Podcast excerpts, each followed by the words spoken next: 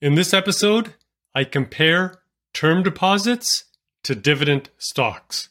Keep listening to find out which investment is going to be better for you. Hi, my name is Kanwal Sarai, and welcome to the Simply Investing Dividend Podcast. In this episode, I'm going to cover the following five topics. First, what is a term deposit? Then, we're going to look at some current interest rates that are being offered with term deposits. Then we're going to look at what are dividends. After that, we're going to look at what are dividend stocks. And our final topic in this episode, I am going to compare term deposits to dividend stocks. So let's get started with our very first topic. What is a term deposit? Term deposits are low risk investments that guarantee the return of your principal plus interest when you agree to lock up your funds for a set amount of time. Now, let's take a look at this example. If you were to invest, for example, $1,000 for five years in a term deposit, after the five years, you would get back your $1,000 plus any interest earned over those five years. Now, keep in mind, your money is then locked in for the duration of that term. Now, term deposits go by different names. In some places, they refer to them as certificates of deposits, so CDs. In other places, they call them time deposits. And in Canada, they refer to them as guaranteed investment certificates, GICs. Now, all of these are insured, again, based on which country you're in. In the US, they're insured by the FDIC or the NCUA. In Canada, they're insured by the federal government. And that's why at the beginning of this episode, we said that term deposits are low risk because they are insured and guaranteed that you will get your principal back. Now, of course, there are limits to the maximum amount of money that is going to be insured, uh, and you can certainly you should confirm that with your institution or bank where you would be buying the term deposits. So you want to make sure you don't exceed those limits. As long as you're within those limits, then the money that you put in there is guaranteed or insured uh, for the life of that deposit. Now let's take a look at some current interest rates for term deposits. So first we're going to look at a couple of options here. You can see them on the screen in the US. So what I've shown you here are some of the five-year uh, interest rates for term deposits. So we can see here that some banks and some institutions are offering rates of 4.86%, 4.77%, 4.5%. And you can see all of the rates up on the screen here. Next, let's take a look at some examples in Canada. So again, this is the interest rate for a five-year term deposit, and the rates are a little bit higher. Uh, some of the institutions are offering 5.2%, 5%, uh, 5.1%, and we also have 4.7. We also have a 3.5% as well. So what I've done here is I've taken the average. So if we take the average interest rate, you'll see that it is 4.71%. And that's the rate we're going to use later on in this episode when we compare term deposits to dividend stocks. Let's move on to our next topic. What are dividends? So, dividends are nothing more than the company sharing its profits with you, the shareholder. Now, as a shareholder, you are part owner of the company, and therefore you are entitled to share in the profits of that company. So the profits come to you in the form of dividends. So it's a fancy name uh, for what they give to uh, the amount of money that's coming into your trading account. So let's take a look at this example. If a company is paying a dividend of $1 per share, now this is an annual dividend, and you own a thousand shares, you will receive $1,000 every year for as long as you own those shares and as long as the company continues to pay the dividend. Now, you can spend that money if you wish, or you can reinvest it into other stocks that are paying dividends. So the dividends are deposited uh, electronically as cash into your trading account. Now, keep in mind here, as long as we're talking about quality companies uh, that are have a solid history of paying dividends, you will receive those dividends consistently over the long term, regardless of what happens to stock prices. So, stock prices go up and down all the time. If you were to buy a dividend stock today at $20 a share and tomorrow the price dropped to 10, well, the amount of shares you own hasn't changed. And so the dividend is always paid based on the number of shares that you own, not the price that the shares are trading at today or in the future.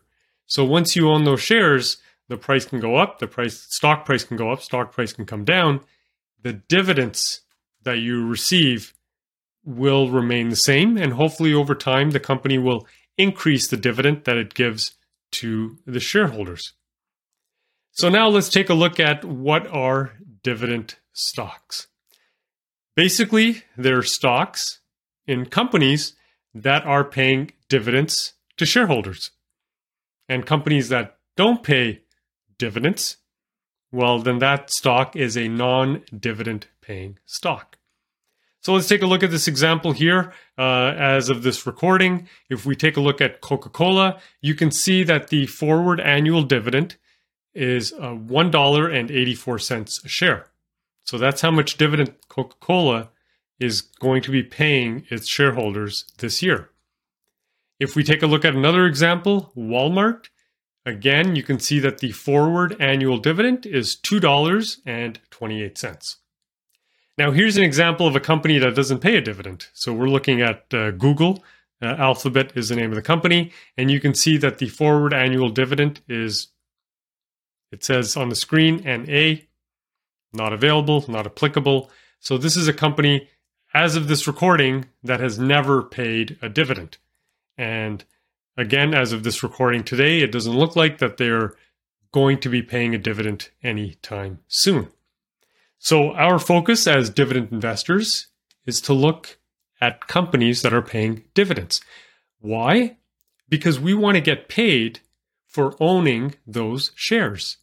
Because without the dividend, you're only hoping for the stock price to keep going up, up, up, and up. And you're hoping that when it comes time to sell the shares, that the stock price is going to be up. But hope is not going to cover your living expenses.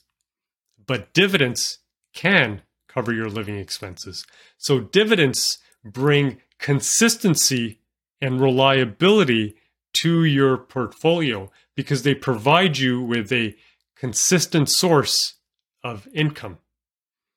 Okay, now let's move on to our last topic in this episode term deposits versus dividend stocks. So here's a slide that I showed you earlier and you can see up on the screen that the average interest five year interest rate for term deposits on the screen here is 4.71%. So that's what we're going to use in this example uh, right now. So let's say you had $10,000 to invest and you put that in a term deposit. So you can see that the interest rate as I mentioned, is 4.71%. And you can see on the screen that after the first year, on a $10,000 investment, you would earn $471 in interest. Okay, not bad. And what happens is that interest gets added on to your initial investment. So now your ending balance at the end of the first year is $10,471. So, why is that important? That's important because the following year, the interest rate will be applied to your ending balance. So, not to the 10,000, but to the 10,000 plus interest. So that's why you can see up on the screen here that in year two, you will earn more interest than you did in the first year. So in year two, the interest is $493. Okay, now that gets added on, of course, to the ending balance from the previous year, and then your interest will be higher and higher every year. So now you can see on the screen, we've indicated how much interest is earned every single year for five years. And in this example, on a $10,000 investment where the interest rate is 4.71%, your total interest earned would be over $2,587. So if we put all that up together on the screen, you can see that the total return on the on this investment is a little over 25%. So is this good? Is this bad? Can we do better with dividend stocks or are we going to do worse with dividend stocks? Let's find out. So in this example, I'm going to be using uh, a company called Aflac. Aflac is a US company, it's an insurance company. It was founded in 1955 and they have a little over 10,800 employees worldwide. So, what we're going to do in this example is we're going to stick with our initial investment like we did in term deposits. So, we started with $10,000.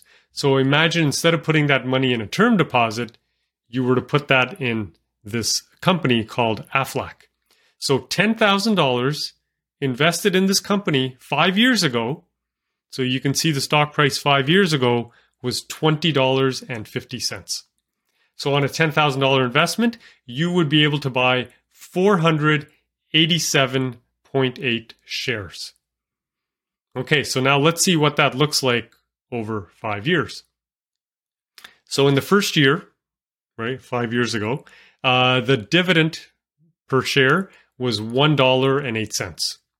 And because you own 487.8 shares, we multiply that by the dividend, we can see that in the first year you would have earned $526 in dividends. In year two, the company raised its dividend to $1.12. So now you would earn $546 in dividends. And then year three, year four, and year five, the dividend has gone up every single year, meaning the company has increased its dividend to the shareholders. And we can see now that as of this recording, the company is paying a dividend of $1.68 a share. Five years ago, the dividend was $1.08, but now it's at $1.68. And so now this year, you would earn over $819 in dividends. So if we add up all the dividends from the last five years, you would have earned over $3,317 in dividends. Now keep in mind that the stock price has changed. Five years ago, the stock price was $20.50. Today, the stock price is $74.51. So let's put all this together and take a look at which investment is better. So if we take a look at the term deposit, we started with $10,000 initial investment. We earned $2,587 in interest. Now keep in mind, in most countries, interest is taxed the same as income. So if you're in a high tax bracket, let's say you're paying 35, 40% in income taxes, then 40% of whatever interest you make will go to taxes. Whereas dividends are taxed much less than interest. Okay, that was just a side note. I want to get back to what's on the screen here. So, with the term deposit, as I mentioned before, the value of your investment today would be worth over $12,587. That represents a total return of 25 0.8%. Now, if we take a look at the dividend stock, AFLAC, the same $10,000 investment over five years, you would have made more in dividends. So you would have made over $3,317 in dividends versus $2,587 in interest. Now, because AFLAC stock price has also gone up, that $10,000 investment today would be worth over $39,677, which represents a total return of over 296%. So I don't know about you, but I would rather make 296% return in five years rather than 25% return in five years.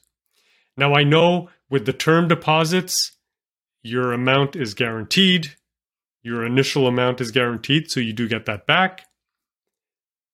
But what you get back after five years is your initial investment plus interest. With dividend stocks, you collect the growing dividend year after year after year. And if the stock price appreciates in value, well, then that's going to grow your investment much, much more. Now, there's a whole different topic, and we're not going to talk about it in today's episode about certain individuals who want to keep some money in stocks and they want to keep some money in term deposits. That's fine. You have to look at your personal situation and see what makes sense for you. But from strictly looking at the highest returns possible to get your money to work for you, in this example, we can see that the dividend stock provided much, much better returns than what we could have gotten in any term deposit. Now, for your information, uh, there's three other examples I just want to touch on briefly. Uh, we don't go into it in much detail. Um, so, and this is over a long period of time.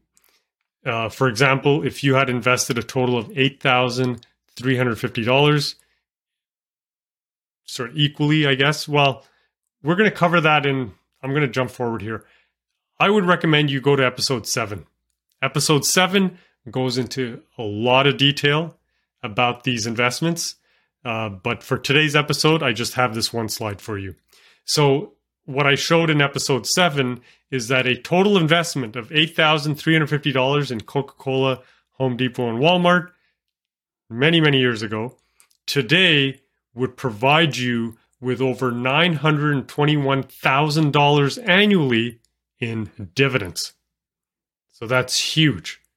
That is an extreme example of what's possible with dividend stocks over the long term and as companies continue to grow their dividend. That $8,300 investment today would be worth over $47.2 million. Now, I know the numbers seem outrageous, they seem very big. I would suggest that you go back and watch episode 7, where I show you all of the numbers in detail on where I came up with these numbers and what the investments would look like today. Anyway, I wanted to leave you with that last final example with these three companies. You can see that the potential to make a lot of money as a dividend investor over the long term is huge. The potential is huge. And that is something to consider when you're looking towards investing for yourself and for your future. So, does this mean that you should just go out and buy any stock that pays any dividend? And the answer is no. What we want to do is you want to invest safely and reliably for the long term. And how do we do that? By investing in quality dividend stocks when they are priced low. That is my approach to investing, and that's what I've been teaching for over 15 years. I've been a dividend investor for over 23 years, and this is what I do and this is what I teach. You want to invest not just in any stock, but in a quality dividend stock, and not just at any price, but when it's priced low. So when you're looking at a company, when you're looking at a stock, how do you know it's a quality stock and how do you know it's priced low? So for that, I've created what I call the 12 rules of simply investing. You can see them up on the screen here. These 12 rules become your checklist. You can go through the checklist before you make any investment. A company has to pass all of the 12 rules, not just 10 out of the 12 or 9 out of the 12. It has to pass all of the 12 rules. If a company fails one rule, skip it, move on to something else. So, rule number one says Do you understand how the company is making money? If you don't, skip it. Rule number two 20 years from now, will people still need its products and services? Rule number three Does the company have a low cost competitive advantage? Rule number four Is the company recession proof? Rule number five Is it profitable? Rule number six Does it grow its dividend? Rule number seven Can it afford to pay the dividend? Rule number eight Is the debt less than 70%? Rule number nine We want to avoid any company with a recent dividend cut. Rule number 10 Does the company buy back its own shares? And rule number 11 Is the stock priced low? So we check for three things. We look at the PE ratio, we want to make sure it's low. We take a look at the current dividend yield compared to the 20 year average yield, make sure the current yield is higher than the 20 year average. And then we look at the PB ratio, the price to book ratio. So if all three conditions are met, then we know the company passes rule number 11 and the stock is priced low. You don't want to buy when stock is high, you want to buy when it's priced low. Why? because you can buy more shares when it's priced low. And the more shares you own, the more dividends you earn. And rule number 12 keep your emotions out of investing. So, for those of you that are interested, I've created the online Simply Investing course. It covers all of these 12 rules in detail. Uh, in fact, it's a self paced course, it's got 10 modules. Module number one, we look at the investing basics. Module two, we cover the 12 rules of simply investing. Module 3, you learn how to apply the 12 rules to any stock anywhere in the world. And I provide you with a Google spreadsheet. You can put all the numbers in there. The Google Sheet will then highlight which rules are failed, which rules have passed. Then we uh, show you how to use the Simply Investing platform. The next module is placing your first stock order. If you've never done it before, this is extremely helpful. I do it step by step with you. Uh, then building and tracking your portfolio. Then learning when to sell, which is just as important as to know when to buy. Uh, then reducing your fees and risk, especially when it comes to mutual funds, index funds, and ETFs. And then module number nine, I provide you with your action plan to get started right away. And module 10, I answer your frequently asked questions. So we cover all that in the course. If you're looking for another option, I just want to mention the Simply Investing uh, platform. It took me two to three years approximately to build. Uh, it is a web application that applies all of these rules to over 6,000 companies in the US and in Canada every single day. So when you log into the platform, you can immediately see which companies to consider and which companies to avoid. It will show you the companies and which rules they passed and which rules they fail. For those of you that are watching or listening, uh, you may want to jot down the coupon code SAVE10, S A V E 1 0. This is a coupon code that's going to allow you to save 10% off of all of our products and services. That includes the course, the platform, and I also do personal one on one coaching calls, personal assessments, and so you can save 10% off any of those products. So I want to thank you for watching. If you enjoyed this episode, please hit the subscribe button. We have a new episode out every week. Hit the like button as well. And for more information, take a look at our website, simplyinvesting.com. Thanks for watching.